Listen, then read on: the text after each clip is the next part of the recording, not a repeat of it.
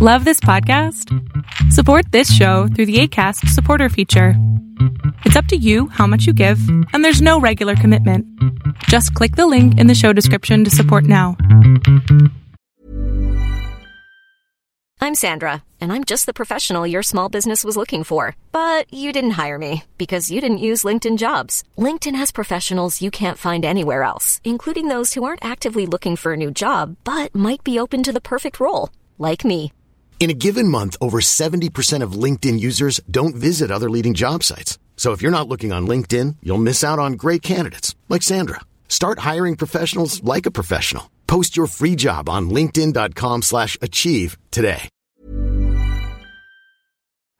Hey friends, welcome again to the Tennis and Bagels podcast. We have been away for a while, um, but um, just plenty of reasons why the summer. Um, people have been traveling, just hanging out with friends. I myself have been particularly just tired and a little burnt out um, from just basically producing content and things like that, and uh, just kind of like needed to take a little break. I follow tennis just a little bit like more casually for this time around, but uh, yeah, we are still planning on doing a lot of things. Um, so we are still excited about like the things that this podcast can do, uh, and we have good plans and uh, good attitude going forward to this. Um, and um, another thing that I want to say is that because of this hiatus uh, and my complete like lack of energy, I have to do a public apology to Isabel um, at Tennis Slut. I think that's her handle. Um, and yeah, we recorded an episode with her. It hasn't come out like in a month, so yeah, it's a uh, uh, yeah sorry, Isabel, we're going to upload your episode very, very, very, very soon. So, um, yeah. Uh, and we can't wait to have you back on the podcast again anytime soon. And today I'm here with Funch. We are going to talk about the Wimbledon uh, tournament that happened. Well, just ended this Sunday, right? As recording today is t- Tuesday, and uh, yeah, as you can see, I kind of lost a little bit of practice on how to do this. I'm not as funny, not as sarcastic, not as ironic. I don't know why. It's just coming back from I guess vacation. Um, and Vanch is actually coming back from vacation, right? Vanch, like you've been to Queens, you've been to, uh, as in the, the, tournament in London. He went to Paris. Of course, Paris, uh, Roland Garros already done at this point, but whatever, Paris to Paris. And in to India, and now he's massively jet lagged. So if he says some stats and they are totally wrong, just forgive him for, for this once. His uh, he hasn't slept in uh, a while, so how did yeah. how you doing, Vanch? Do, doing great. You know, it's it's all good, Andre. I mean, we're we're we're getting it back quickly, and you know, we're uh, we're gonna recap Wimbledon, and we'll we'll get our form back. But um, but yeah, I've been traveling. I went to I went I did get a chance to go to Queens for a day. It was it was a really good experience. Like I was massively jet lagged as soon as I got to London, and I immediately left the airport, took the nearest train, went underground, like basically left my family and I'm like, I'm going for a day. Okay. So I got these tickets and I'm like, I just rushed to the Queen's Club and I got to see like all the second round action. I got to explore the club a little bit. Uh, met a couple of people that like followed me on Twitter and they recognized me. It was cool. Like we just hung out, we took pictures. I watched uh, uh, some good matches. I watched Cilic, de Minaur, you know, Fokina, you know, some some good top 50 players.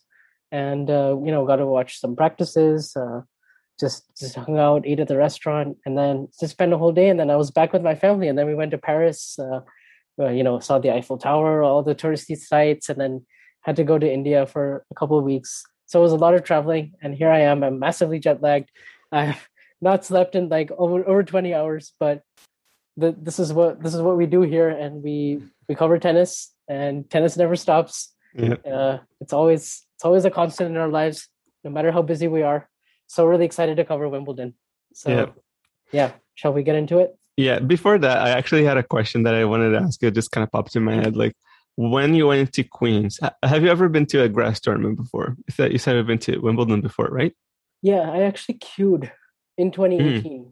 uh, for Wimbledon, so I didn't have any tickets. Okay, but um, I got extremely lucky because um, the soccer World Cup was going on at the same time. Okay. England was in the final.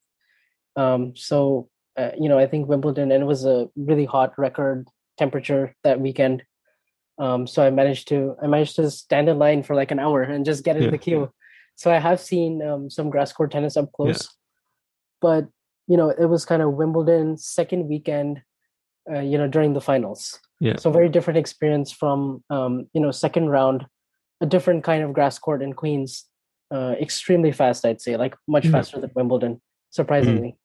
Um, and I got to go. I got to be like really close to the players, and it was a more like intimate kind of setting. Yeah.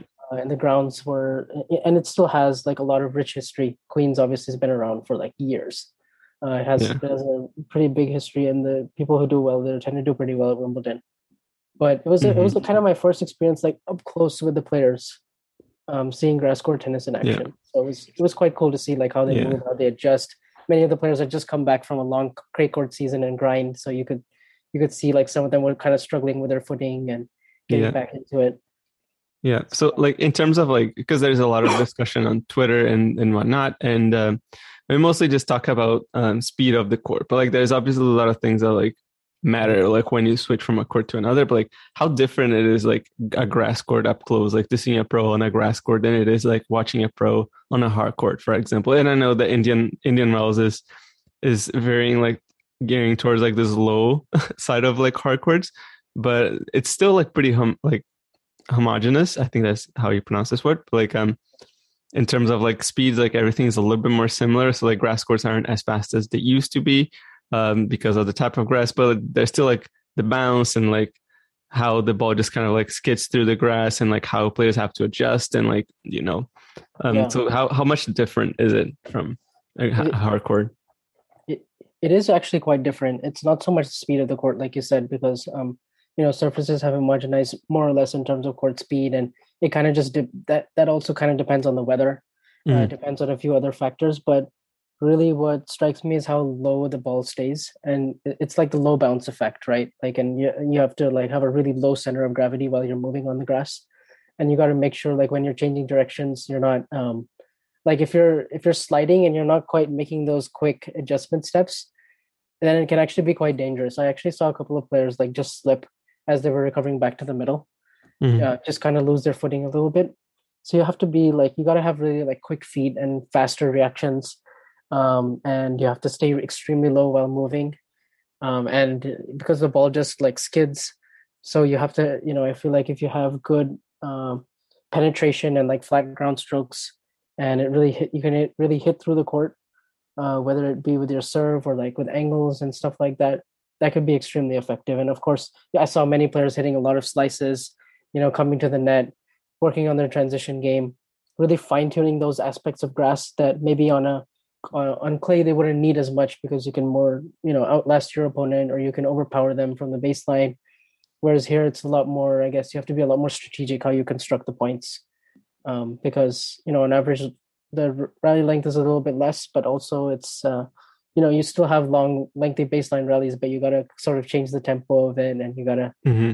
uh, you know rely on your serve a bit more. And so it was interesting to see players uh, ha- having to adjust so it's very, and I'd say it's closer to a hard court than it is a clay court, just in terms yeah. of sheer speed and uh, kind of the way you have to play. Uh, it's more similar to an indoor court actually, mm. uh, where you get like this slick low bouncing effect.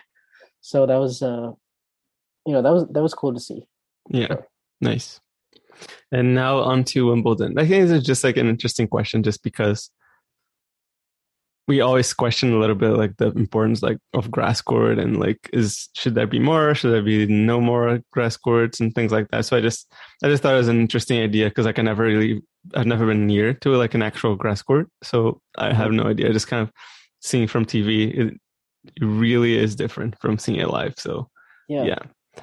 Every time i think of the grass by the way i think of like classical like lawn tennis like uh you know for me like wimbledon is such a special tournament yeah. Just because, um, like, you see how much it really means to the players. Yeah. For example, like this year, you know, there were no ranking points, and you know, but still, you know, you felt like okay, the tours, you know, taking away ranking points, like them kind of showing that, showing their power. Mm-hmm. Uh, being like, you know, okay, Wimbledon, you know, if you're going to unilaterally take a decision or you're going to take a decision that affects our players, you know, we're going to show our power and we're going to strip ranking points. And we'll see, like, uh, you know there was talks about like if players are going to skip the grass court season and they're going to do that but reality apart from the players that were banned I think everyone really wanted to play Wimbledon Yeah. this year just because you know the prestige of the tournament. There's still prize money. There's still a lot at stake.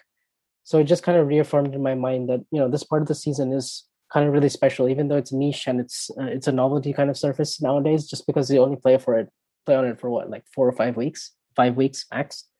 Uh, you know, at least now you have an extra week in between Roland Garros and Wimbledon, so it's you at least have three weeks, and then you have the two week Wimbledon. But uh, you know, I I do wish we saw a little bit more of it because it's uh, you know it's it's a nice change up to have. Especially, I think um, with Gaudenzi's plan moving forward, I think he's gonna we're gonna really try to push for a Masters 1000 finally on grass.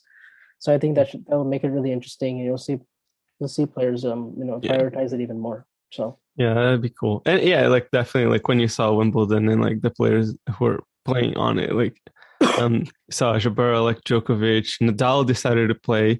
And obviously like it, it definitely shows that like um of course like for them in terms of like um even money, I don't necessarily think like a player like Nadal or Djokovic are necessarily like going after this all that much and nowadays like in their careers. Like the they're no, it's always good money, but like still like they make money on other things.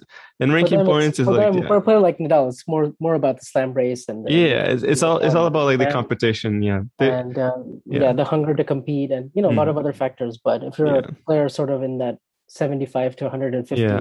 really want to and you're qualified yeah, uh, you know your goal would be to qualify and then you know collect the first round prize money or second round prize money because it's a lot it can sustain you for the whole year yeah, more exactly. than more than winning challengers can and Absolutely, no, yeah. Winning challengers is uh is a way to boost your morale. I would say, like it's a it's really good. Like when a player like starts getting on the streak on challenges because they because they start thinking I can definitely win like bigger now. So, but in terms of like actual like long term money wise financial like scheduling, definitely the Grand Slams are like very important. And Wimbledon didn't cease to be a Grand Slam without even with all the the stuff that happened this year. Yeah. Um, it is sad, I will say, that uh, Russians were not able to play. Um, but I think that a lot of the field was still pretty strong, and players really did Yeah. come out to win it. So even Kyrgios, like for for crying out loud, like did like him to the final. And speaking of that final, like what do you think of it? Like I was actually. I could see Djokovic losing to Kyrgios. I definitely thought saw saw that, that that could be a possibility, but I I I didn't really think that was going to happen. But I thought that um,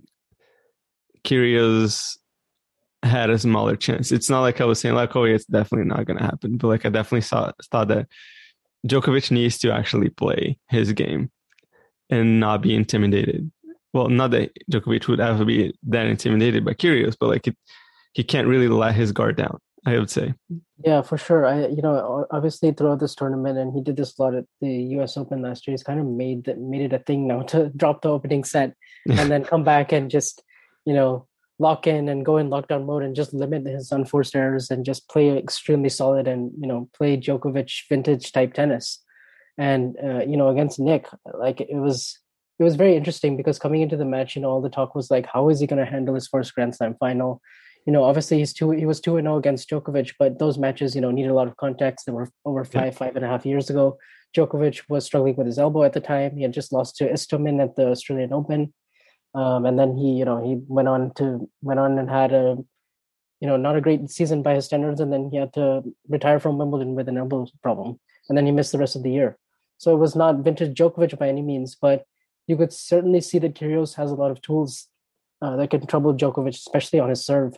Mhm. Um, he wasn't broken in any of those matches in 2017, and obviously he can. You know, he's he's extremely talented. He has soft hands. He's um he has good firepower from the baseline. He can win a lot of cheap points on his serve. He can even hang with Djokovic a little bit backhand to backhand, which um which is something that uh, you know I thought might be tough for Djokovic to handle in early stages, and I, I proved to be correct on that because actually Kyrgios' backhand is extremely flat and low, Yeah. and it really skids on the grass. So Djokovic is forced to do a little bit more with it, like create his own pace with it, or maybe go to his backhand slice, which by the way he did really well in the final. Yeah. It just took him a while to figure it out, and he had a great day on the drop shots as well. He had such good feel on that shot. Yeah. But um, I was I was quite impressed with the way actually Kyrgios was hanging with Djokovic in the baseline rallies, and he was uh, you know, actually moving quite well on the court. And, eh, you know, even some of the lengthier rallies, he was, and then obviously he has the serve. So he served like seven or eight aces in the first set. Um, you know, he, he made Djokovic actually go big on a second serve and he double faulted. And, you know, uh, you know, so Nick really, I think, came out strong and he played quite a tactically good first set. Um, just looking at the tennis and he was quite focused and, you know, he, you know, none of the antics and the stuff that we saw before. But mm-hmm. then, but then you could really see uh, that it doesn't matter when you're if you play like a god for 30 minutes because it's just not enough at some point your level is going to drop yeah. you're going to start to feel the pressure so i really felt like novak he started reading the Kyrgios serve much much better early stages of the second set. Started getting a lot more depth on his returns.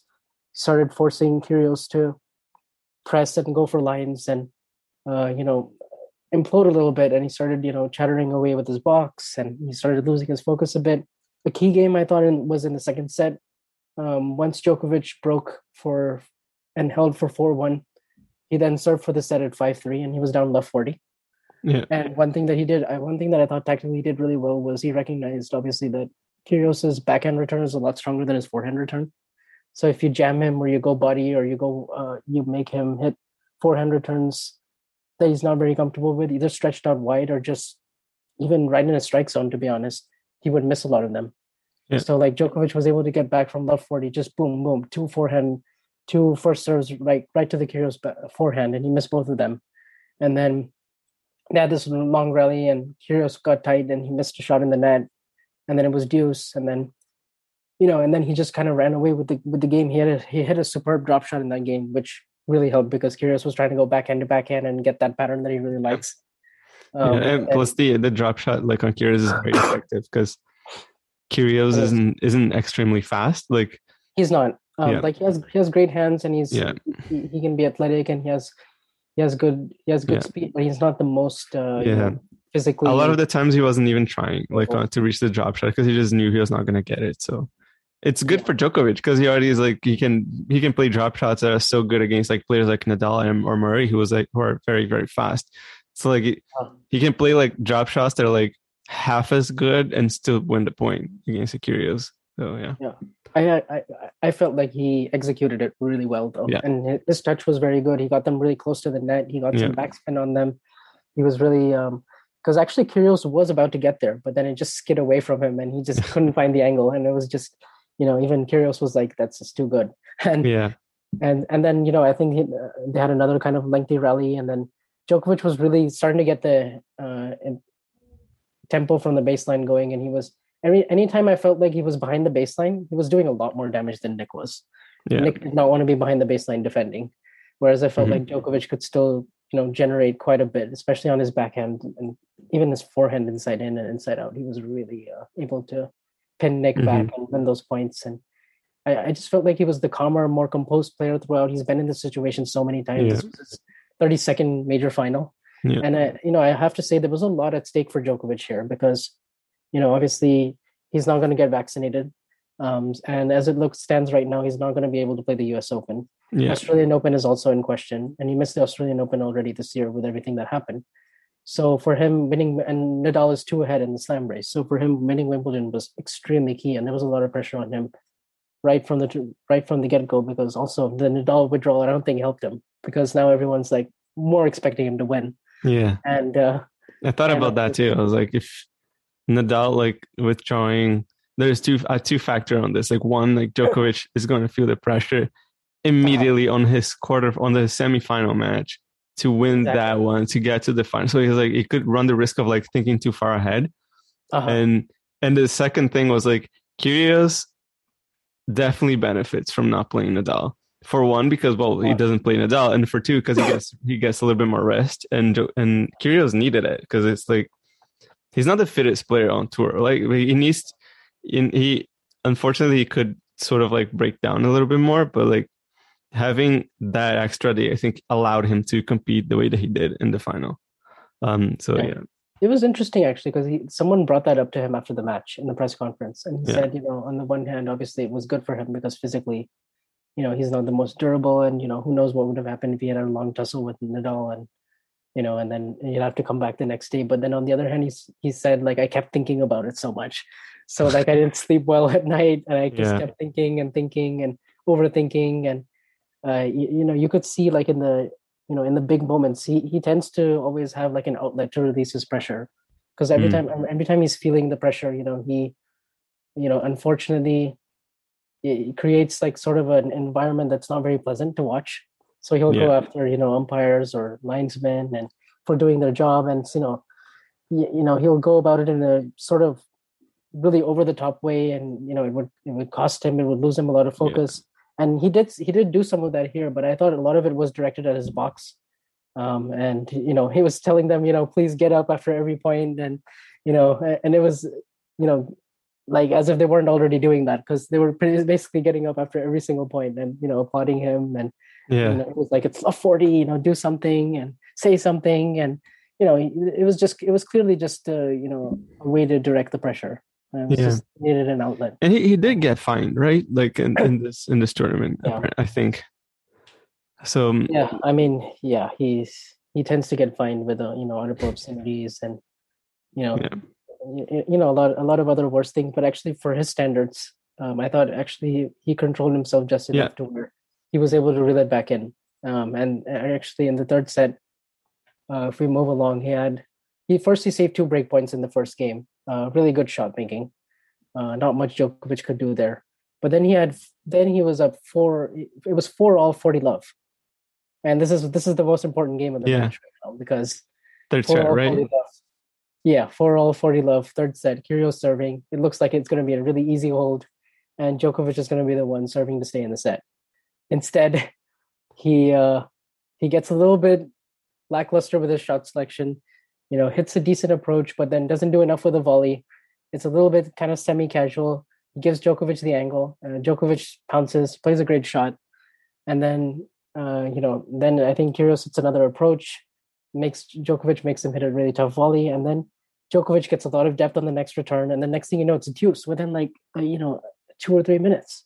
And this is where you see like a you see the genius of Djokovic because he he manages to play every single point with such clarity and like such uh you know such focus to where like you know each point is the same, and he's not going to let you out of a forty love hold. Yeah.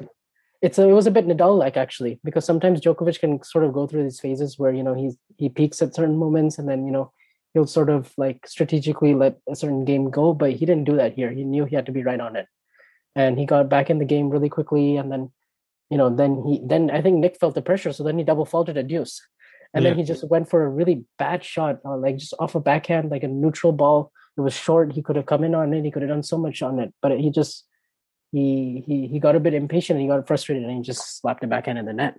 Um, and he had a he had a good shot of doing something in that point, but then Djokovic breaks and then he holds and you know that's the set. And it's like such small margins, but Yeah. you see it in that moment, you know, what uh what separates both of them because it's it was actually very little. Yeah. But then yeah, It's a, it's interesting because that it's like a I have like a twofold comment here. Like one, it's um, it's really cool that uh, Kyrgios is was able to like hold himself together because like we you, we know that Kyrgios has good hands. He he. Yeah. A Kyrgios that is able to play tennis and not like rely on just make a show with like his yeah, or his circus. controversy. Yeah, his circus with like uh, antics aren't like his antics aren't like Monfils like, which which is like a, a different circus. It was like a good circus. Like Kyrgios is like a an edgy circus, which is like it's eh, it's cool sometimes. Like it makes like some good content like for Instagram and whatnot. But like long term, it's like it's not really the most sustainable. It's not really exactly like a good behavior in general. Like No, it's So, not. yeah, and, yeah. and actually, you you really start to feel bad for the umpires and uh, and yeah, and- exactly.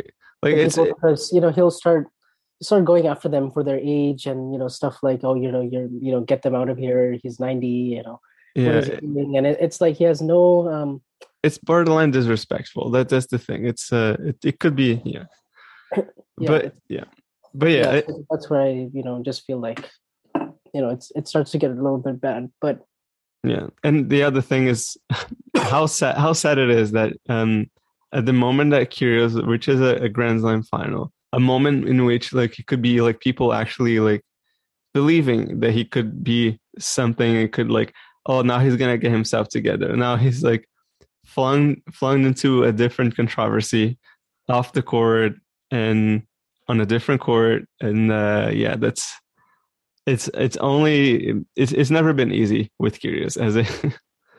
no, it's not, and uh, obviously, um, you know, I, I think it's just a mere coincidence also that it, it, happened in this point because I mean, when you file charges and you're you're his yeah. ex girlfriend, like you don't know when, you know, you don't exactly. know the timing or like when when it's going to be actually be released and when the court date is just going to be. And we just found out just before his quarterfinal match, I think, that he's going to be summoned to court for August second on August second because his ex girlfriend Chiara Passari, I think, is her name. Uh, there was like a, this whole thing that you know on Instagram, like there were all these posts of her her basically accusing Nick of like uh, emotional and physical and verbal abuse.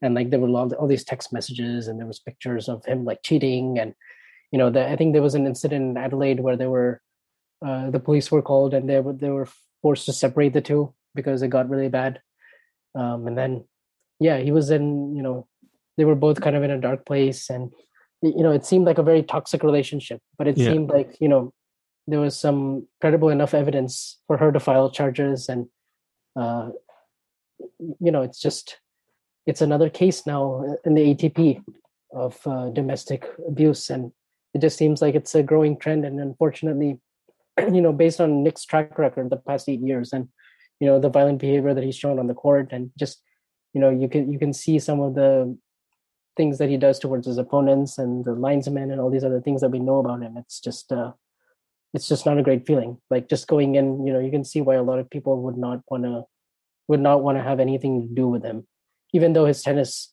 you know, when he's when it's on and when he's playing really well, it can be electric and exciting to watch, but it can also turn a lot of people away. So I yeah. think that's the that's the polarizing effect that Nick has. But um yeah. Uh but I guess you, you just have to be able to separate that from the tennis at hand, and that's extremely difficult for a lot of fans to do, including myself at times. Yeah, for sure. That's why you know that's why it can be uncomfortable actually covering some of these characters on the ATP because of, yeah. because of this reason. And I totally would understand if like someone didn't want to watch the men's final, for example, for that. Reason. Yeah, absolutely. And even Djokovic himself has uh, some like his issues um, with the vaccines, as you as you pointed out. So like, yeah, it's.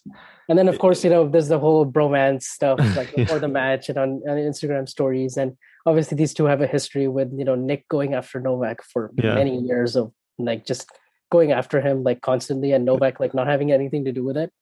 And then obviously there was that was Nick being the contrarian that he is, he's he supported Novak during the whole vaccination saga yeah. during that whole incident. And so and Novak obviously, you know, he felt like, okay, you know, I, I can respect this guy more now, which, you know, again, I personally I'm like, if that guy had said like half even one third of the things he said to you, you know, I wouldn't forgive him. But that's just me, you know. But yeah. but maybe it was just like a tactic as well to like get in his head and then just like win based on tennis alone. And I feel like Novak, uh, Novak did that, and then you know after the match, yeah, it, it was it was a lot, but whatever. yeah, tennis is good. yeah. Yeah. What about what about Nadal? Like, I feel like Nadal has a well, first of all, super bad luck. To just um just going back to the match again. Yeah, go on. Second, you know, as well. Um, in the fourth set, you know, Nick got it back together and they were both serving extremely well. Yeah. So it got, you know, it became a close close context just on the basis of both of them serving extremely well. Uh, you know, Djokovic uh, barely lost any points before the tiebreak, and he's become such a good spot server now, to where it's almost Federer-esque the way he can find yeah. the corners on with the same ball toss, and it's not a very fast serve. It's maybe around 105 to 115, but he's able to get quick points and with the same toss and you you just can't read it and um and that's something both the players had. So because of that you know it was always going to come down to like end of sets and fine margins. And then there was one point again at 5-6 30 all Djokovic serving. And what does he do? He goes again to the Kyrgios forehand. And Kyrgios misses the return wide and shanks it. And yeah. then Djokovic gets out of that game. And then he wins two points I think on Nick's serve in the tiebreak. And then the tiebreak was honestly very comfortable. It was just Djokovic going in lockdown mode and just refusing to miss. Just yeah. made, made one unforced error in total in the tiebreak. Like we've seen him do so many times. Yeah. He was able to close Nick out comfortably. But, you know, I thought it was a good, like respectable, you know, match. Nick certainly showed that he belonged there. So that's, uh, you know, just based on his mm-hmm. tennis alone, he had 30 aces. He, you know, made Novak uncomfortable for about a set and a half. And uh, I, I, guess it was more competitive yeah. than the than the Berrettini final, for example, last year, where you if you felt like you know you get it, you got it to Berrettini's backhand, you were more or less uh, safe if you're Djokovic. But here, I feel like uh, Djokovic uh, was pushed a little bit more. But n- nonetheless, I don't. I never really felt like um, after the second set, the match was ever really in doubt. Yeah. Um, you know, I still felt like Djokovic was going to come through, and he did. Mm-hmm. And, um, yeah, yeah, he played. He played very well in the last three sets. Yeah, and I know I was mentioning Nadal before, but I actually want to switch around. Like, let's do let's go to the the next gen or like the the players who are younger and up and coming. I was actually really um, happy to see uh, Jannik Sinner and Taylor Fritz doing as well as they did, um, and also Brandon Nakashima who who took Nick to um, to five sets and he beat Shapovalov like pretty comfortably. He was playing like a veteran a lot of the time. Like he, yeah, didn't really seem to leave a lot of the his nerves like get to him. You could see like against like Nick in the at the end of the match. I think the fifth set was a little bit more straightforward. I feel like Nakashima kind of felt a little bit more pressure. Yeah, but it's it's kind of like really encouraging signs. Jannik Sinner, uh, I think it was two sets to love up right on on Djokovic.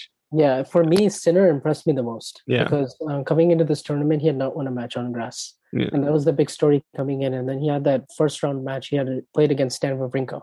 So that was an exciting first round match. It was four sets. Sinner comes through there. And then he beats Ymer in four sets. And then he sets up the match against Isner, uh, which which uh, that that match also impressed me a lot because it was straight sets, uh, just you know two sets that Sinner won with a break he handled the Sinner serve extremely well. Uh, he handled the Isner serve extremely well, which is uh, you know not easy. He's a great returner, uh, Sinner, and he moves extremely well. And he's one of the few players who can slide on grass. Uh, so he has really good balance and footwork, and he's able to, you know, change directions very quickly. And he has that sort of Djokovician like offensive defense where you yeah. can like hit backhand open stance passing shots. Which, by the way, was was the reason why Djokovic couldn't really get into the match earlier because Sinner yeah, was just pretty much was, peaking. He was playing so well. Yeah, because Sinner, it was almost like Djokovic was playing a version of himself, mm-hmm. but he wasn't at his best, and Sinner took advantage, and it was yeah. like. Uh, it was really impressive, and then obviously you have the Alcaraz match, where I thought that was for me that was the best match of Sinner's career so far like the way he played in that match, the way he returned Alcaraz's serve, the way he um, beat Alcaraz backhand to backhand, the way he was able to generate off of Alcaraz's slice, the way he was coming in, and he's not very comfortable coming in. Uh, you know, that's one part of his game that he can improve: the net game, the volleys, um, maybe just a little bit more variety and a little bit more. It's sort of a little bit more of a one-way game right now, but he still has. Uh, and obviously, he can get better on the miles per hour on the serve, but he was really hitting his spots this tournament. So I think mm-hmm. that really helped him because he was finding the corners or he was hitting the T serve really well. He didn't get broken at all against Carlos Alcaraz, which is not easy to do. Wow, that's impressive. Yeah, he never lost a serve, and he saved all seven break points that he faced. Um, and then Alcaraz mounted this insane comeback in the third set tiebreak, and that was one of the best type. That was one of the best parts of the tournament. Actually, that third set tiebreak between Alcaraz and Sinner it was really high quality, and Alcaraz um, showed his fight, and he won that third set. And then, uh, but Sinner went right back to work, and he was just a better player the whole time. Yeah. So I was Which very is, impressed. Yeah. And that there's a, a comment that Owen made on Twitter. Like Owen isn't here, but we're we're gonna summon uh, yeah. summon him his uh, his uh, insight. So uh-huh. he he mentioned that um, Alcaraz has been not really playing all of his best tennis in Grand Slams. Mm-hmm. Um, that is and, a pattern lately. Yeah. yeah, yeah, and yeah, definitely. Like I wasn't really expecting Alcaraz to be amazing at Wimbledon for a bunch of reasons. Like it's obvious that uh, grass courts are a bit harder to adapt to. It's in, in all in all, it's pretty good signs that like he actually did so well this year in terms of like uh, playing so well against Sinner, like never giving up. Like he he did well mentally and emotionally. I think he did. He proved yeah. that he his mentality to win is very big and he can find a way. So um, I guess we can keep saying the same thing. Watch out for Alcaraz in the future maybe cast a bit of doubt like on whether he can actually win a grand slam this year. I think you said that he was not going to win a grand slam this year right? You said like by next year but not this year right? Yeah i just felt like this year um like in in best of five sets i mean we had the match against Berrettini where he didn't play very well for the first two sets. And then we had the uh, match against Zverev where he didn't play well in the first two sets at the French Open. and so it's just like having to come back from that every single time is just it's just kind of difficult and he he still has like a few you know few things missing like physically right now like you know i think he can get more out of his serve his he's not uh, not the best spot server yet Yeah. uh, and then obviously i think he came into this tournament actually with some doubt because um he was he pulled out of queens with an elbow injury Yeah, it's true. he lost both of his matches in the exhibition, which doesn't really mean much, but he was still. It was kind of like Wimbledon was a bit sort of touch and go for him with the elbow, um, and the long season that he's had so far. So then, and then plus he had only played two matches in his life on grass before this. I mean, I guess Sinner as well. This was only his second Wimbledon, but he had played a warm up before this. He had played uh, some challengers and he played qualies before, and so you kind of felt like Sinner was better adapted and he Yeah, was uh, he Is was readier for it. Yeah. yeah than than alcaraz who's still only 19 and this is only his like seventh main draw total in a major Yeah. So i felt like it's still a little bit it's still a tad bit raw for him right now but i wouldn't be surprised if he made a really deep run at the us open Yeah. particularly also with Djokovic most likely not playing and we don't know about nadal's health Yeah. so really it comes down to him and medvedev and just a few other contenders and you know he's right in there Yeah. For sure. uh, and and then you know he obviously hard courts he's done extremely well on. Uh, he won Miami this year, so I, I feel like it could happen for him this year, but more likely next year for him. More likely in mm-hmm. the next year or two, I think you will see him win a major. Yeah. I have a feeling that he's going to have another crushing defeat in a major, like a like a big semifinal that he loses, or even a final. I think he might he might do like a Medvedev in that sense, or Dominic Thiem, like probably win a Grand Slam earlier than those two. Yeah, But But, yeah, at a, but at a much younger age, so he'll have yeah, yeah, yeah, he'll have already experienced those tough losses before, and he'll be Yeah. Uh, he'll be ready to go. Yeah. Like it's actually that's going to be kind of another factor in sort of this Grand Slam race is just how quickly Sinner and Alcaraz improve.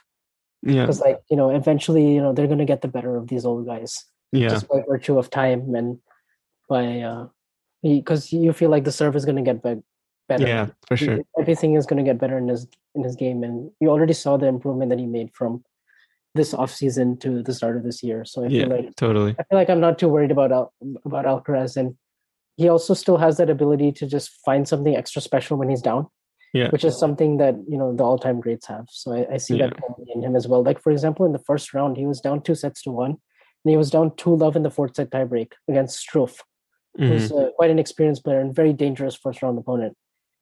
But then he just found some magic, like in the- in the tiebreak, and he just pulled off this like stunning flick, backhand running passing shot, and then he got the crowd involved, and then he won. yeah, He won some free points on his serve, and then he hit some gorgeous passing shots. So he he has that ability to to find his best tennis in those uh, moments when he when he's down, and, and may not always be enough to win the match. Like against Sinner, it wasn't enough, but you know that extra gear is still there. So I feel like he he can tap into that. Yeah. um, which is still quite good. I'd say Yeah. to have that at this age.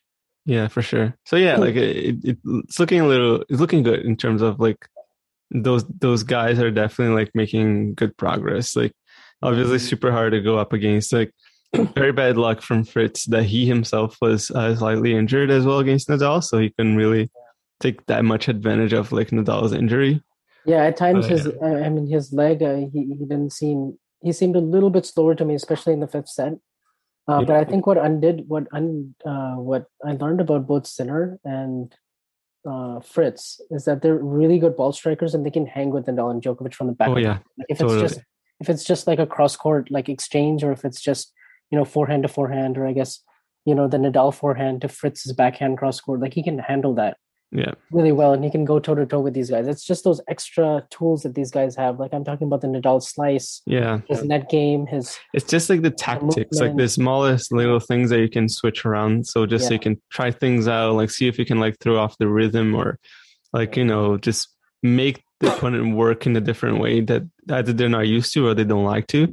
you know, Um, like for so, yeah. Fritz is still a little bit uncomfortable handling the handling the slice. I think he prefers the the ball. Like if you think about Indian Wells, like that's where he's had his best results, and that's where like the ball just bounces up right in his strike zone, and he's able to just tee off on it and just hit crush the ball and hit winners. But on grass, he has to you know get down a little bit more low, like play those slices, like Yeah. you know come to the net. He's still not he's still not comfortable at net. He'd rather just retreat back or just Yeah. uh, you know win from the baseline, and so he got rather, yeah, there. yeah. and He'd rather get a good back, good, good forehand. Yeah. Yeah, I wasn't quite able to take advantage. Even though Nadal was serving at maybe 9,500 miles per hour, his serve speeds were way down. Yeah. So that's where you could tell the abdominal. I feel like was was really bothering him was on the serve because actually Yeah. from the back of the court he played he played all right. Like he was he's still hitting commanding forehands. He was still, you know, fighting like Nadal always does. But uh, at some point, I did also feel like, uh, you know, how we always like sort of praise the fighting spirit of Nadal and these guys and like how they never Yeah. give up and how they finish matches and they don't retire. Yeah.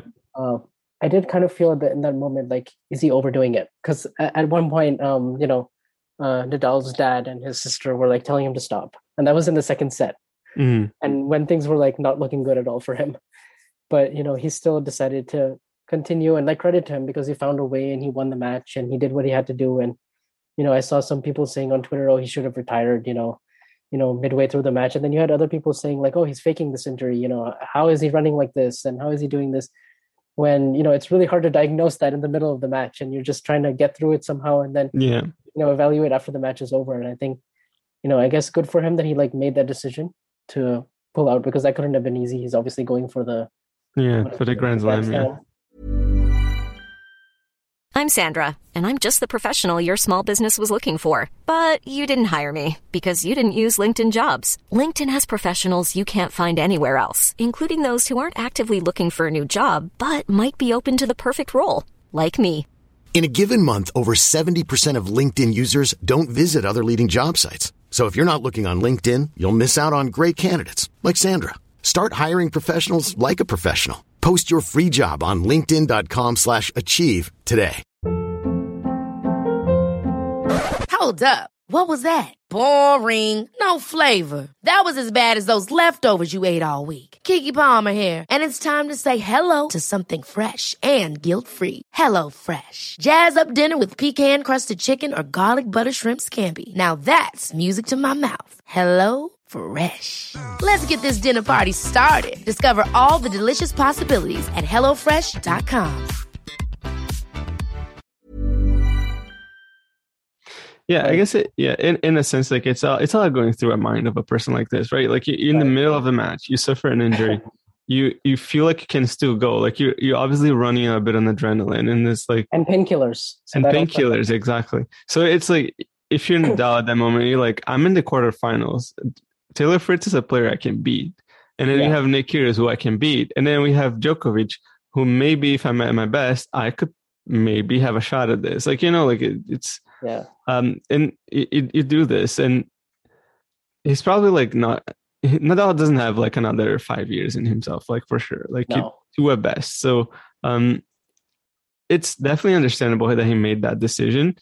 The one thing that is it's never that commendable is that like for for normal people like us so like you know like it's if you feel like your body is actually like hurting and you don't need to push it don't push it. Like listen to your body commoners like if you're not Rafael Nadal like it, on a tennis court like it's definitely like that gray area in which you're like you have to be really careful with those things but yeah like Yeah. it's it, life isn't an anime in which you can just kind of push through like a broken arm and like still like throw a punch that that's this is not exactly like how life works but you know at the end of the day your health is more important than Yeah. you know winning Yeah.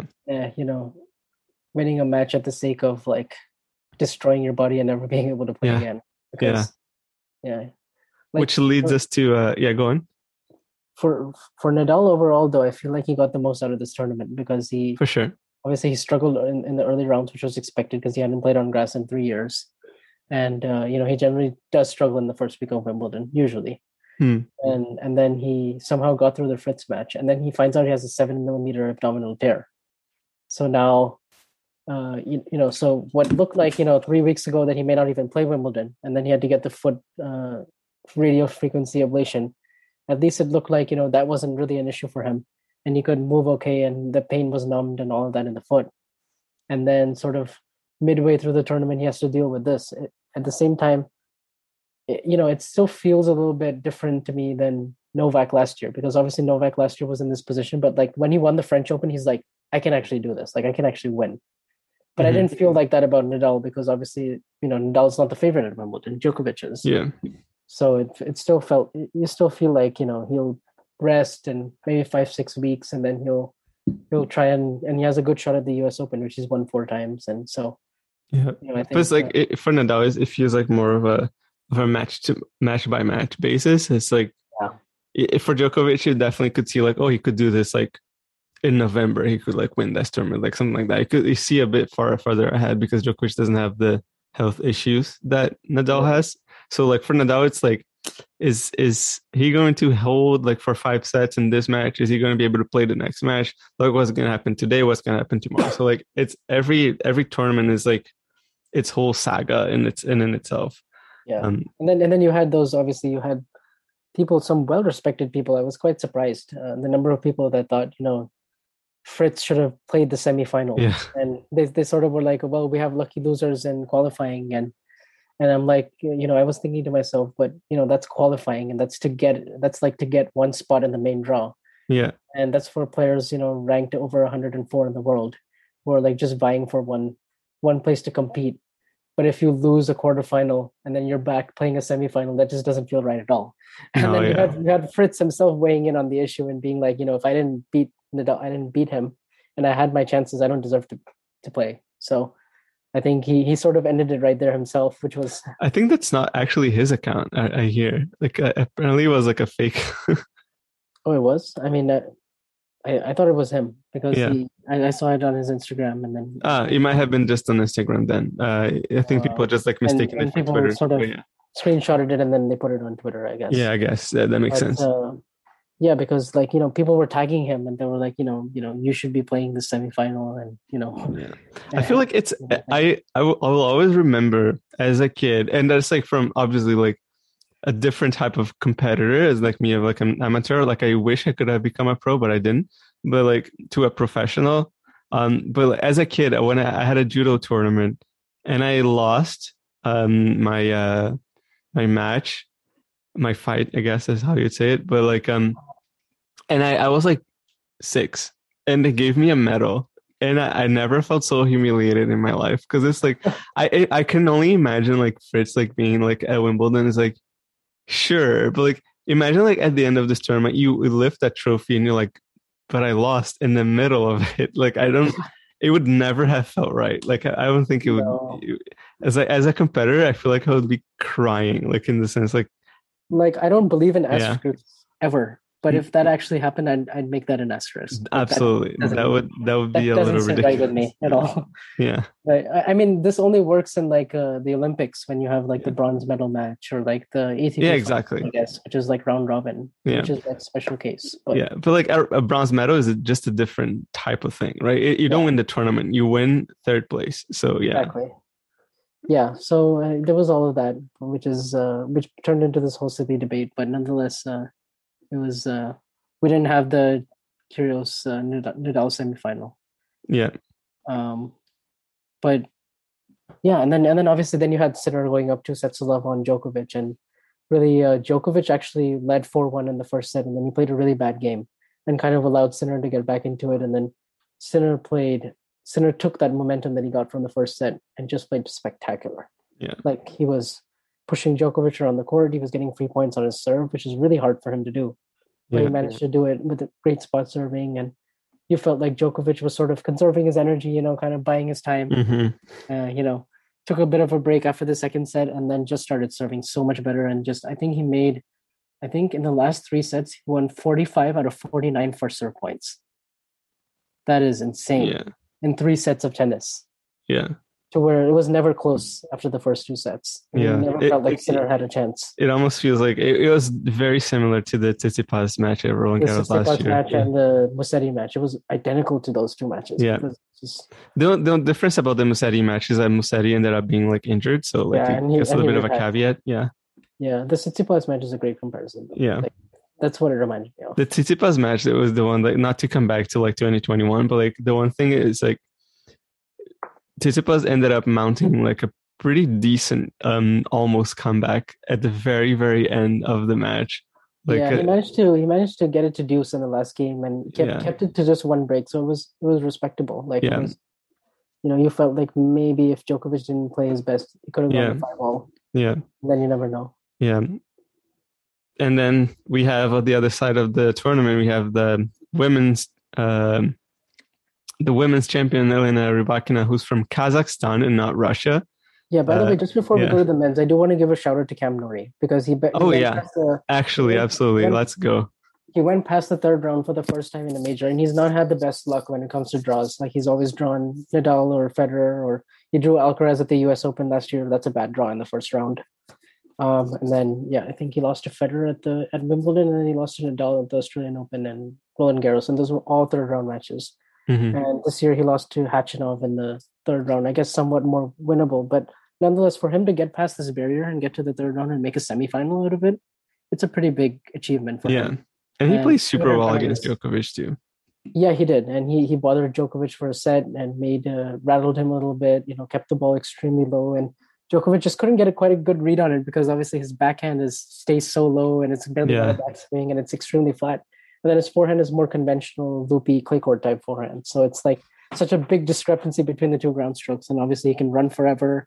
He makes a lot of balls back. He he has the whites. He has improved his serve quite a bit, and he, just competes really really hard. Like it's tough to put him away Yeah. like he's able to you know just make matches a dogfight and then he's able to win like his quarterfinal against david goffin he won 75 in the fifth and it was just sheer will he wasn't even playing his best tennis most of the time but he just found a way and he kept he kept uh, goffin guessing and he dragged a, dragged the match out and he got a lot of unforced errors and he was serving really well in big moments and just just really good to see from him because he had the home crowd behind him and Yeah. he just felt like a result like this was due like it was coming yeah, for So, sure. uh, for sure. so yeah, well done to Cam Norrie, and he he really uh like it sucks for him that there's no ranking points because right now he'd be number eight in the world. Yeah, you'd have been uh, uh you'd have so, been good for him. Yeah. So, but you know that's how it is for everyone. It's like they never played this tournament, which is you know how it, how it is. Yeah, it, it's crazy because like, it enters the the history books, but it doesn't enter the week to week ATP book. So yeah, it's a it's a little bit of a shame that uh, they decided to uh, Mhm. um, Yeah, forego the ranking for- points. Good tournament for David Goffin. Also, he beat Tiafoe, and he managed to like. It's good to see him back playing well because he's had some of the worst injury luck, like Yeah, possible. Like, he just he was in his prime, and then I remember he uh, he was playing against Dimitrov in 2018, and then he just like the ball just hit his eye, and then he was gone for like Oh. a year. Yeah, and then he he tripped over the tarp on the back of the court at the French Open that year, and then he just like all of his momentum. Every time he's played well, all of his momentum is just gone by a, a crazy freak injury that he can never control. yeah, and then he has to sort of restart his momentum all over again. It was a great effort for him to get to the quarters. Yeah. With a good match against Tiafoe in the fourth round, and you know uh, could have gone either way against Norrie. Like just few points decided it. And then also Cristian Garin making the quarters, I guess, is a is a, is great for him. I didn't expect him to beat Alex de Minaur. That was a great win from two Yeah, sets. for sure. Yeah, and Yeah. then Brandon Nakashima, like you mentioned, uh, him uh, uh, beating Dennis Shapovalov. I think that's the best win of his career for sure in a major. Yeah, To beat Shapovalov in four sets, it was a quite a tight fourth set tiebreak as well, and he he held it together. And you know his backhand was doing some serious damage in that match. So uh, Yeah. uh, it was a tough draw for Shapovalov. He had never faced Nakashima before, and uh, it was going to be a difficult matchup. yeah, for sure. Especially like with his uh, previous history, this year wasn't really good Yeah, coming into he, Wimbledon. he had no confidence coming in. yeah, but you know Shapovalov can turn it around like he's done in the past. yeah, for sure. But uh, uh, yeah, and then the other the other thing I wanted to ask you about is um, there were two other players that I really expected to go deep. Like they were doing really well in grass court tournaments, and they, you know, like Hurkacz for example, he'd won Halle, and he just had a really tough first round against Alejandro Davidovich Fokina. I remember watching that match and being like, "This is a really tough first round, like on paper." And everyone was expecting Hurkacz to win, and went to this they had they had like this crazy match with like Fokina going up two sets to love, and then he served for the third set, and he had three match points on his Yeah. serve. And then you know Hurkacz like breaks him, and then they have like this rain delay, and then it gets to a fifth set, and then twice Hurkacz is up in the fifth set, and then he's up like seven four in the super tie break as well at six all, because they have the ten point tie break. And Yeah, then, yeah, and then Fokina ends up winning, and it's just like you know Hurkacz was another one who were we were all expecting to go deep. Then you have the withdrawals of like Berrettini and Cilic and RBA, and those three guys. It was it was a real bummer for all. yeah. I guess, but for me, like the by far the And worst. you have the Felix, Felix The against Felix. Cressy. that was just bad Oh. luck. The worst draw you could possibly ask for. Yeah. I- I still maintain he had the worst because it's won in the first. you got a guy who like serving volleys and he serves really well on the first day because it's like that's when the grass is like as good as he can can get and mind you they were it was already a little bit worn out but it was still like really good grass Yeah. so yeah and it was that just came down Really to tough. breaks and and four serves by Felix and just a really good like seven volley plays and just like the, the worst kind of opponent because he gives you no rhythm and like it was just a match Felix just had to get through. yeah Like there was just no way around it. and he didn't, unfortunately but yeah like, i feel like the, by far the worst loss of this tournament was Berrettini Yeah. because the way he was playing on grass um won two two titles in uh, back to back Right after um, hand surgery too. after hand surgery like it, he was he was due to like reach at least uh, i At mean least the semis. yeah at least the semis i was gonna say quarterfinals but like still like semis it's definitely not past him so Yeah. such So a from that from that standpoint, look at Kyrgios's draw and I'm like, I'm not that surprised that he got to the final. Mhm. Because you know yeah he kind of opened up a bit Yeah, and you know, Tsitsipas obviously is a favorable uh, matchup for him. Like if there's any opponent in surface, he'd he'd take he'd take that just because of Tsitsipas's you know uh, known weaknesses and yeah his Yeah. known weaknesses and you know even that was a really close match and could have gone either way and Yeah. it, was I was you know quite a circus that match. I, I guess we don't we don't need to revisit that. no yeah can make a net full episode just about it yeah um Yeah. see, see the body serve for that for that match because they did, they did a really good job like covering yeah it. Yeah, nice. It, was, it was quite a circus. Yeah. but yeah. we can move on to the wta now. Yeah let's go. Um what stands out to you like in the wta this year? Like what do you think? Well I, uh, you know coming into the tournament um i have to say ons jabeur has been really Mhm. really consistent ever since she made the charleston final. Like she made the charleston final. She then goes and wins madrid. And then she's Uh, she's down in a lot of her matches in rome and she comes back and gets to the final on sheer confidence alone like not even playing her best. And then she ha- she suffers a really tough first round defeat at the french open up a set and a break in the first round and you're thinking that's so crushing for her. Like she was the second favorite to win this thing after Swiatek. she was playing that well. And then but i actually remember thinking you know this is a good loss for her at the time because grass is actually what suits her the best with her you know slices and drop shots and her variety and just uh, you know how how her game is uh, the unpredictability of it the the um the crafty uh, yeah it's like the just the creative the creative shots like she can produce Yeah, and- like and also- and also she can hit- forehand as she well also really hit big shots as well. Like she's a good Yeah. spot server, and she Yeah. can like flatten out her backhand and forehand, and she she really thinks out there. She has good acumen, I'd say, strategic acumen. Yeah. And and then she goes and wins Birmingham, and she plays the mixed doubles with Serena. So you're thinking everything is shaping up for her. Her draw is good too. Like you know, out of uh, her and Rybakina, she definitely had the friendlier path to get to the final. Her toughest opponent was Elise Mertens, who was very consistent herself, but someone you'd expect Ons to beat. Yeah. So it was, uh, you know, she gets to the final. She plays Tatiana Maria in the semis, who had a great tournament herself. That was a really nice story as well. She's 34 years old. She'd never been past the third round of a major. She has she's come back after two kids. yeah A very like inspiring story, and apparently she and Ons are like best friends. And Hmm. she threw um she's like neighbors with Serena and Venus, and Serena and Venus threw her a baby shower. Like it was, uh, you know, some some good storylines. And she beat uh, Tatiana Maria. She beat Sakkari, and she beat Ostapenko. So two really good wins on the way. Yeah. the final. And so you're thinking, okay, that's a good, great tournament. Jabeur is in the final.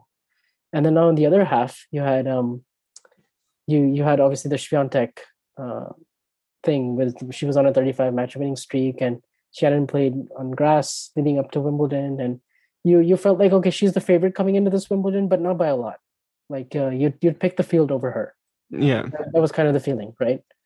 And uh, you know she runs into a really crafty player in Cornet who's been there experienced she's had big results before. She beat Serena in 2014 at Wimbledon and just I never felt like Swiatek was going to win this tournament I watched her play no yeah i don't think anybody really had any confidence confidence that was streak was going to continue her her best. Her kick serve, which works so well on clay and hard courts, was just sitting up, and she was having to defend a lot on it. And she, Yeah. her timing wasn't there, and she said it just wasn't happening for me in practice, so it didn't quite happen for her in the match itself. Against Cornet, she was up two love in the second set, and 40-15, and the match just completely went away from her. It was probably the worst set of tennis I've ever seen her play. Mm. but it was expected because I mean Cornet was crushing her second serve and she was eventually it was gonna happen. Like she was gonna beat herself. It was you can't like what she did was absolutely extraordinary. 37 match wins in a row, six titles. Like I've not seen domination like that on the WTA in a long, long time. So she can be extremely proud of herself and Absolutely. she'll, she'll be absolutely be a factor.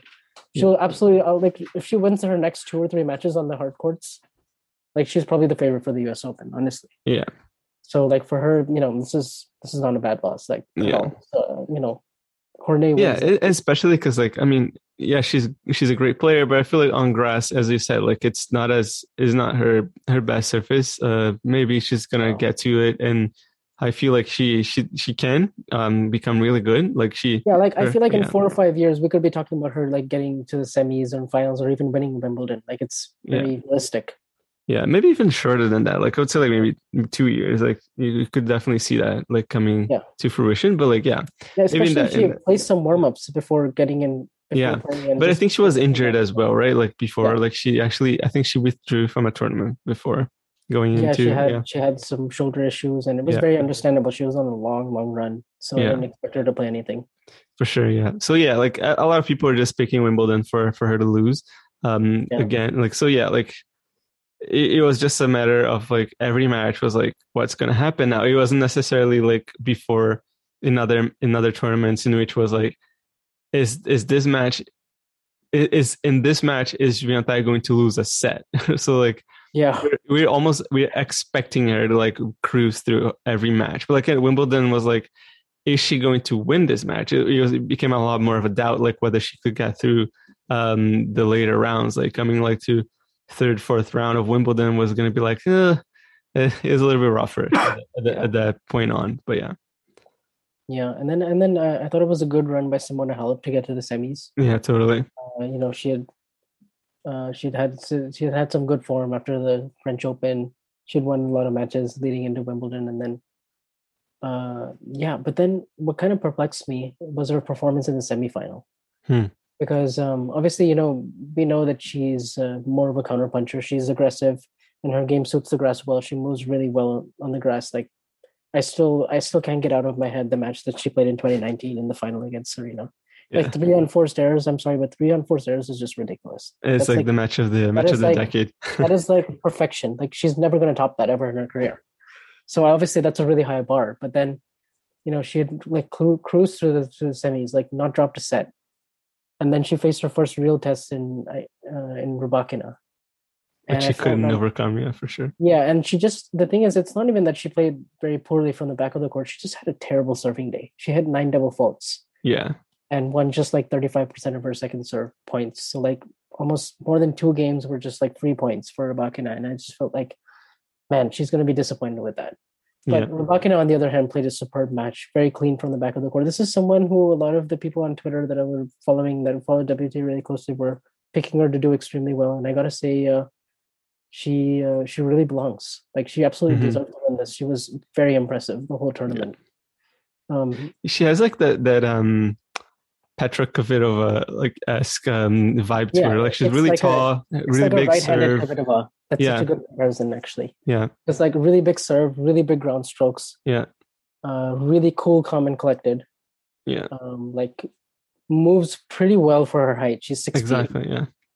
And what a what a do a little bit of everything. what a comeback from her! Like to be back on the love forty, I think was like two three or three two. Um, Yeah, like she Um, goes, she she goes and loses the first set, and she's you know Jabeur has her flummox with all her variety and her drop shots. And at first, I was like, oh, this is like Jabeur can just bring her to the net, and she'll she'll have a good day because Rybakina, you know, still not very super comfortable at the net, like chasing those drop shots down, and she wasn't returning Jabeur's serve extremely well either. mhm. So like Jabeur was having a a, uh, a good time, like just kind of toying with her, like for the first set. I, I didn't even feel like Rybakina was like that nervous because you know she was still like in the match she was still holding you still felt like if she It was a six three set, level- right? Yeah it was a 6-3 set and she got broken at 3-5 like serving to stay in the set but then she played two awesome sets after that Yeah. like like then suddenly all those things that Jabeur was doing you, you felt like Jabeur was the one who panicked a little bit and her shot selection went a little bit awry she started overusing the drop shot she started getting visibly very, very nervous on the court. Her forehand, which was such a good shot in the first set, just completely deserted her for the rest of the match. And then you had Rybakina playing really, really strong. Like like Jabeur was just on her back foot, basically reacting for the entirety of the second set because Rybakina was getting well, Rybakina was just overpowering her. Like it was Yeah. there was nothing really much Jabeur could do about it. Yeah. But then the key game, like you pointed out, was in the third set at 3 2 love 40. Yeah. Where that surge that she had to win the next five points hmm with like some really strong hitting, like pushing Jabeur into the corners, like hitting Yeah. deep, fast shots on her forehand. And she even won a cat and mouse point that you'd expect Jabeur to win and finish with a drop shot that Jabeur just barely hit wide. Yeah. Um, and then and then and then she also hit a really nice touch volley as well. So I'm like, wait, she went from like not being able to volley and being a sitting duck at the net in the first set to like anticipating all of these drop shots and like showing really good touch and hands the net. I was Yeah. like that mid-match adjustment, that mid-match thinking that Rybakina did under that kind of pressure was so impressive to me because like suddenly it looked like she can play at the net and volley. and Yeah. like she can she can uh like just take the racket out of Jabeur's hand and there's Yeah. not much to do. And yeah it, it's the type of player that like if you you really you really want to um make sure that you don't don't handle them too much and like if they get momentum it's it's just they just become extremely dangerous because the match can get away from you so quickly which it, it did against Jabeur.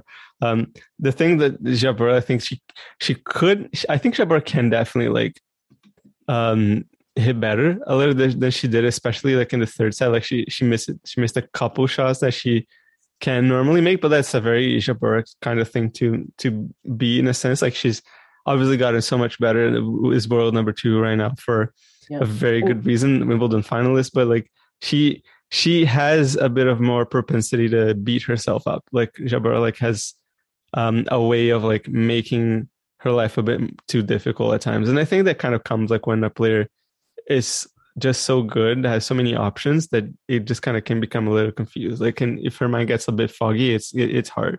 So it's a, a bit of a combination of those two. But I think definitely like credit to Rybakina, who definitely like caused Jabeur to like play not as good as well, like at, towards at the end because there was just not much. Like Rybakina was very nearly unplayable at the end.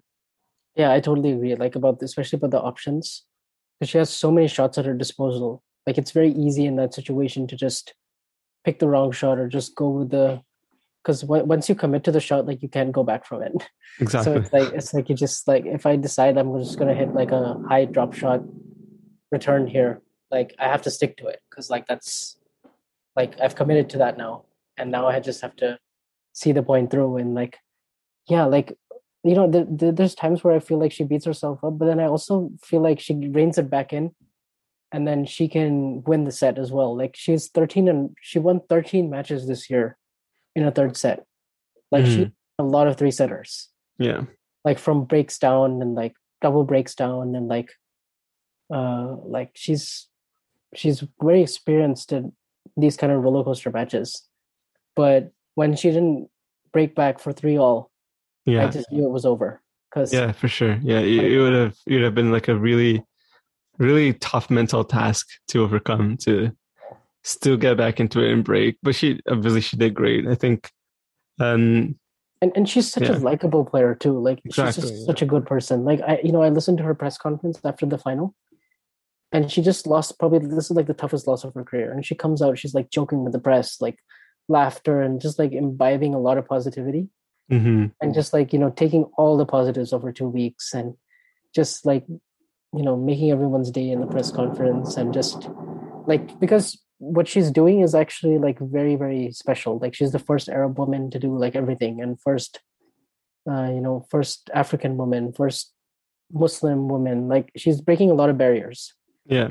and her parents you know couldn't even come and watch her play because they didn't have A visa. visas. they didn't have a visa. And like, you know, by the way, if you ever want to learn more about Jabeur, like the best person to follow is Reem Abulleil on Twitter. yeah. Totally. She's, she's absolutely been covering Jabeur like ever since before Jabeur was even known, like over 10 years. And like, it's so great to see a player like her doing well because like her game is so fun to watch. Her personality, everyone just seems to love her. Like on the tour, like no one Yeah. has a bad thing ever to say about her.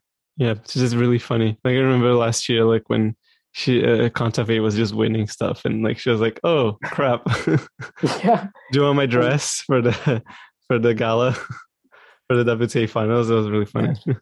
yeah, like really well spoken too. Like she made a joke on Boris Johnson in the press conference. It was kind of funny. She's like, and then there, you know everyone in the press room was calling her the Minister of Happiness. Like that was kind of her nickname throughout this whole two weeks. And like you could you know you could totally see that. And I feel like she's getting close now. She can actually win a major.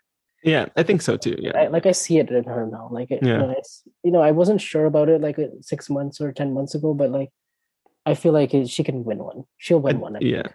I definitely think that she she could do it um on clay or grass. I feel I feel like I think she can do it on anything. yeah, now.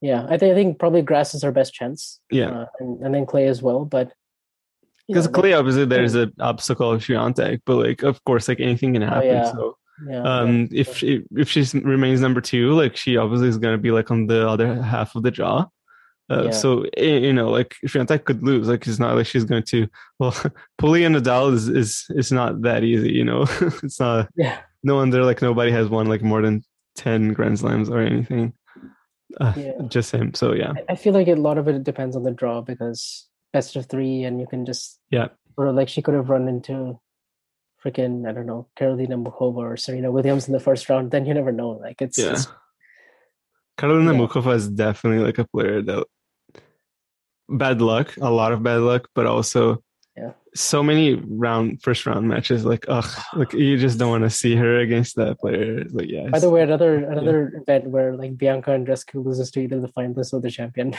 yeah, it's such a it, it- that is second definitely round. bad luck. yeah, second round it was a good match though. It was like two tight sets. Yeah, it And was then- really good. and- yeah, and then like you know. But yeah, Bianca's Bianca's time is is coming again. She's that she's definitely coming back up in the rankings. She's playing Yeah. well. She's she wants it. She feels she's uh her words. She's feeling really good. So I felt like I feel like um the future is bright for her. I feel like she's going to be able to She get just- back into um the elite of the game again. So yeah. She looks really happy now, like Yeah. in a long time. Like I think she, you know, before her, everything was about tennis for her, hmm and then with all her injuries, I think like her perspective has changed now. Maybe yeah. Like she, I think she's just happy. Like tennis is not everything for her. Like it Mhm. used to be like all about her results, but now it's like, I think she's just happy. She has like re- really good people around her, and she's she Yeah. even released a book called Bibi's Got Game. yeah.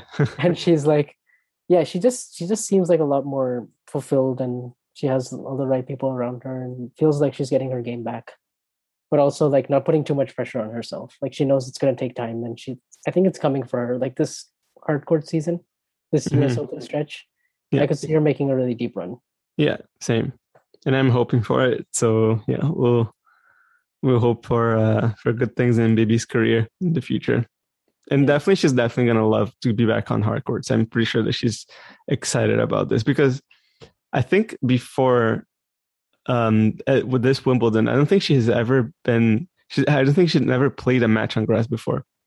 Uh, actually not Wimbledon, but like the match before on the in Eastbourne, where he lost in the final to um yeah, Caroline yeah she, Garcia. lost to, she lost to garcia in the final Yeah. yeah Yeah, that was a good run actually she lost in it was bad Homburg, i think Yeah, was just the week Bad Homburg. before Yeah. Bad Homburg. Yeah, Yeah, yeah. She actually led by a set and a break. She was up She did. or two. I mean, it's okay. Like it's Garcia on grass is good, I guess.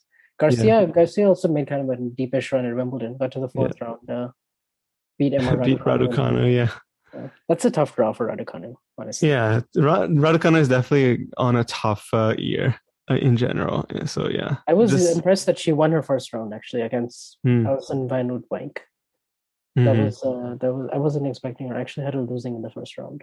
Mhm. So that Although, like when you watch that match, like you definitely see that Raducanu has a lot more game though. So like Yeah. if it, it, it was just probably a good day for her, uh, and she probably found found her shots a lot better. Um. So yeah, I think for me personally, I think Raducanu has to get a little bit more aggressive, like with her shots. I think she's she's become a little too passive, like over the years, and I definitely noticed that over, the over the years, but like over the months. So yeah, I feel like her forehand is a little too loopy. I think she, the one thing that like in the US Open run that I remember so well is like from pretty much anywhere on the court, any height, she could just like rip that forehand and just like Yeah. rip for a winner. And like I haven't seen that lately. She's Yeah, definitely going for a little bit more consistency, but like she's she's gonna find the balance. I think like she's she's trying to figure out. a little bit of a power deficit Yeah. Gar- Garcia. Like her ball wasn't really hitting through the court. Yeah. It was kind of just sitting up for Garcia to attack, and uh, she was like having to defend a lot. Yeah. uh, For sure, yeah. And you know, don't really want to be doing that. So yeah, especially on grass. yeah. I mean, who else really made a deep run? I guess uh, Anisimova has been doing well. Got to Mhm. the quarters. Uh, beat uh, had a good match against Coco Gauff in the third round. Yeah. Yeah, she's been she's been yeah. quite consistent this year in the majors, hasn't she? Fourth round and the Australian, fourth round at the French, and then quarters here, second week, all three. That's pretty good. Yep. Yeah, Yeah, trying to think who else. Yeah, you had some good runs by some people we weren't expecting, like Tatiana Maria, Bouzkova, Yeah. uh, players like that. It was thought the a missed section. opportunity for Ostapenko. Missed Yeah. opportunity for Ostapenko. Missed opportunity for Sakkari. I guess Sakkari like on grass is she's doesn't really impress me all that much. I feel like for for Sakkari definitely like clay or hard, uh, Yeah. slow or hard courts. Like I think that's where she has her biggest uh, opportunities. But yeah, Yeah, I felt that way too. definitely feel like the, her biggest uh, missed opportunity was um, I still feel like it's so mental with her. Uh, yeah, hundred percent, totally. She had um she had Tatiana Maria on the ropes in the second round and in the second set she had a break point for five one and she ended up losing the set seven five. Like it's So rough. yeah. Yeah. I think she she just kind of like thinks in her in her mind things just go out of control a lot more than it just kind of blows out of proportion like how bad the situation is. I almost feel like she wants it too bad sometimes. Oh yeah, I can definitely feel it though. Yeah. oh, but uh, you know, she never easy never actually easy to lead in a match. It's closing out a match is harder than lots of us think. Oh yeah, you can really see it when she tightens up and she's. You really feel for her actually in those moments because Yeah. she's uh, just just trying to get over the line, hmm just can't quite do it yet. But yeah for sure uh, so yeah i guess that covers it and uh, as i said um, yeah, before we came back to uh, wimbledon uh, men's. Um, Rybakina plays for kazakhstan so let's not take that victory from kazakhstan. I mean and I, i'm gonna say out just because she was born and raised in russia. But like here's the thing. I was born and raised in brazil but now i live in canada and Mm, I'm Canadian, so it's like it's what are you gonna do? Like, I mean, it's it's who she represents. If one day she ends up like renouncing her citizenship, that's that's so totally um, her problem. That's her thing. But like now she is representing Kazakhstan. She has been doing so, I think, for four years now.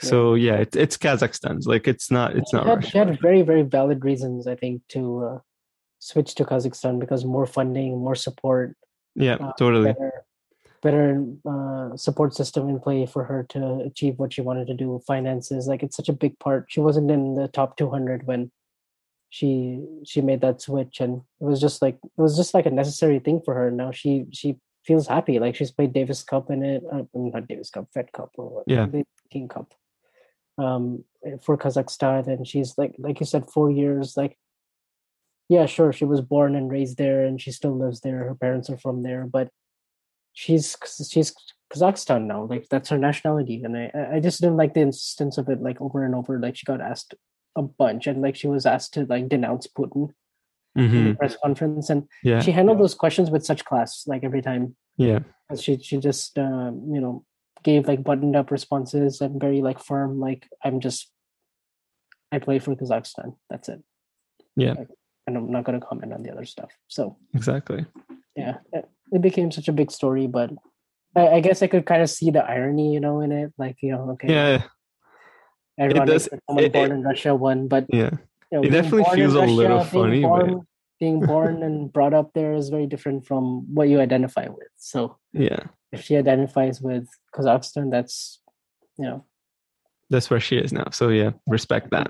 that's her choice, and she's not the only one. Like I, I know Bublik Yeah. He's Russian and he plays for Kazakhstan as well. And Yeah. I'm sure it's very common in uh, other uh, other situations. Like you know, even Mikhail Kukushkin also is a Russian, but plays for Kazakhstan for the longest time. is like Haitian and U.S. and Japanese. Like she always asks, she always uh, she's someone who has uh, definitely brought up the question of nationality quite a bit Yeah. in in her game and tennis, and she chose Yeah. to play for Japan, and you know she's happy with it. The worst part about all of this is that like a lot of people in the US are mad that like she lives in the US but plays for Japan. It's like, who are you? Like, yeah, so you, just let her be. You know, you don't have a say in this. let so her do what she wants. yeah, she can live wherever she, she can. Like it's a so long as she can have like the residency, like it's whatever is her problem. Fine. Yeah, Yeah. yeah. Um, But yeah, yeah, I guess that covers it, right? For this year's Wimbledon. Again, sadly, no points awarded, but um, the history books have been written, and Djokovic is a 21 time Grand Slam champion, and Rybakina is the first player from Kazakhstan ever to win a Grand Slam. So Yeah. that's where we at. absolutely. And now we just wait and see what happens in the hardcore season, and um, yeah, just go from there. Mhm. I guess we I guess we also have all this all these clay tournaments now, but which we're always like, why this time of the year? But As- you know, Every time this year is like, what's that? What's next now? It's like, it's Canada, right? It's like Hamburg on clay? What? yeah, A Like 500? yeah. yeah. and then you know we still have Newport, I guess, which uh, Yeah. is is like one grass court tournament. where Felix and Andy Murray are playing. Yeah, so so we have some good fields, and then in the clay court tournaments, you have like Rublev and Casper Ruud. Stanford Wawrinka played his match today. Thiem is Yeah. back. and win a match. That's great. Yeah. Yeah, first match that he's won in 14 Yeah. months. So it was a really big boost. So yeah, right now is basically the chill part of the the Yeah. seasons, like the decompressing after a Grand Slam. So Yeah, Enjoy the the chill take a, take a break. Uh, you know, now that Wimbledon is settled, then it's over, and just uh, yeah, we'll be back with more. Uh, Steve Yeah. Frank episode coming up soon as well. So yeah. great. All right. See you. See you next time, Vanshan. Uh, thanks for listening again. Sorry for the for the um, yeah, just for the overall silence. so yeah, we will definitely be back. Owen will be back, um, and we will be recording a lot more episodes. In the meantime, you can follow Vansh at Vansh2K. Owen is at Tennis Nation. Um, I'm at Rolandberg Andre and Tennis and Bagels at Tennis and Bagels. Um, pay attention to the um, fake accounts. Um, they exist, and unfortunately, our account is very, which is very small, um, would not be able to get verified anytime soon. So we're just gonna have to um, be calling out the fakes for this moment on. So yeah, uh, we'll see you next time, and I hope you enjoyed Wimbledon and you keep enjoying tennis. Bye. Ever catch yourself eating the same flavorless dinner three days in a row? Dreaming of something better? Well, HelloFresh is your guilt-free dream come true, baby. It's me, Keke Palmer. Let's wake up those taste buds with hot, juicy pecan-crusted chicken or garlic butter shrimp scampi. Mm. Hello Fresh. Stop dreaming of all the delicious possibilities and dig in at HelloFresh.com. Let's get this dinner party started.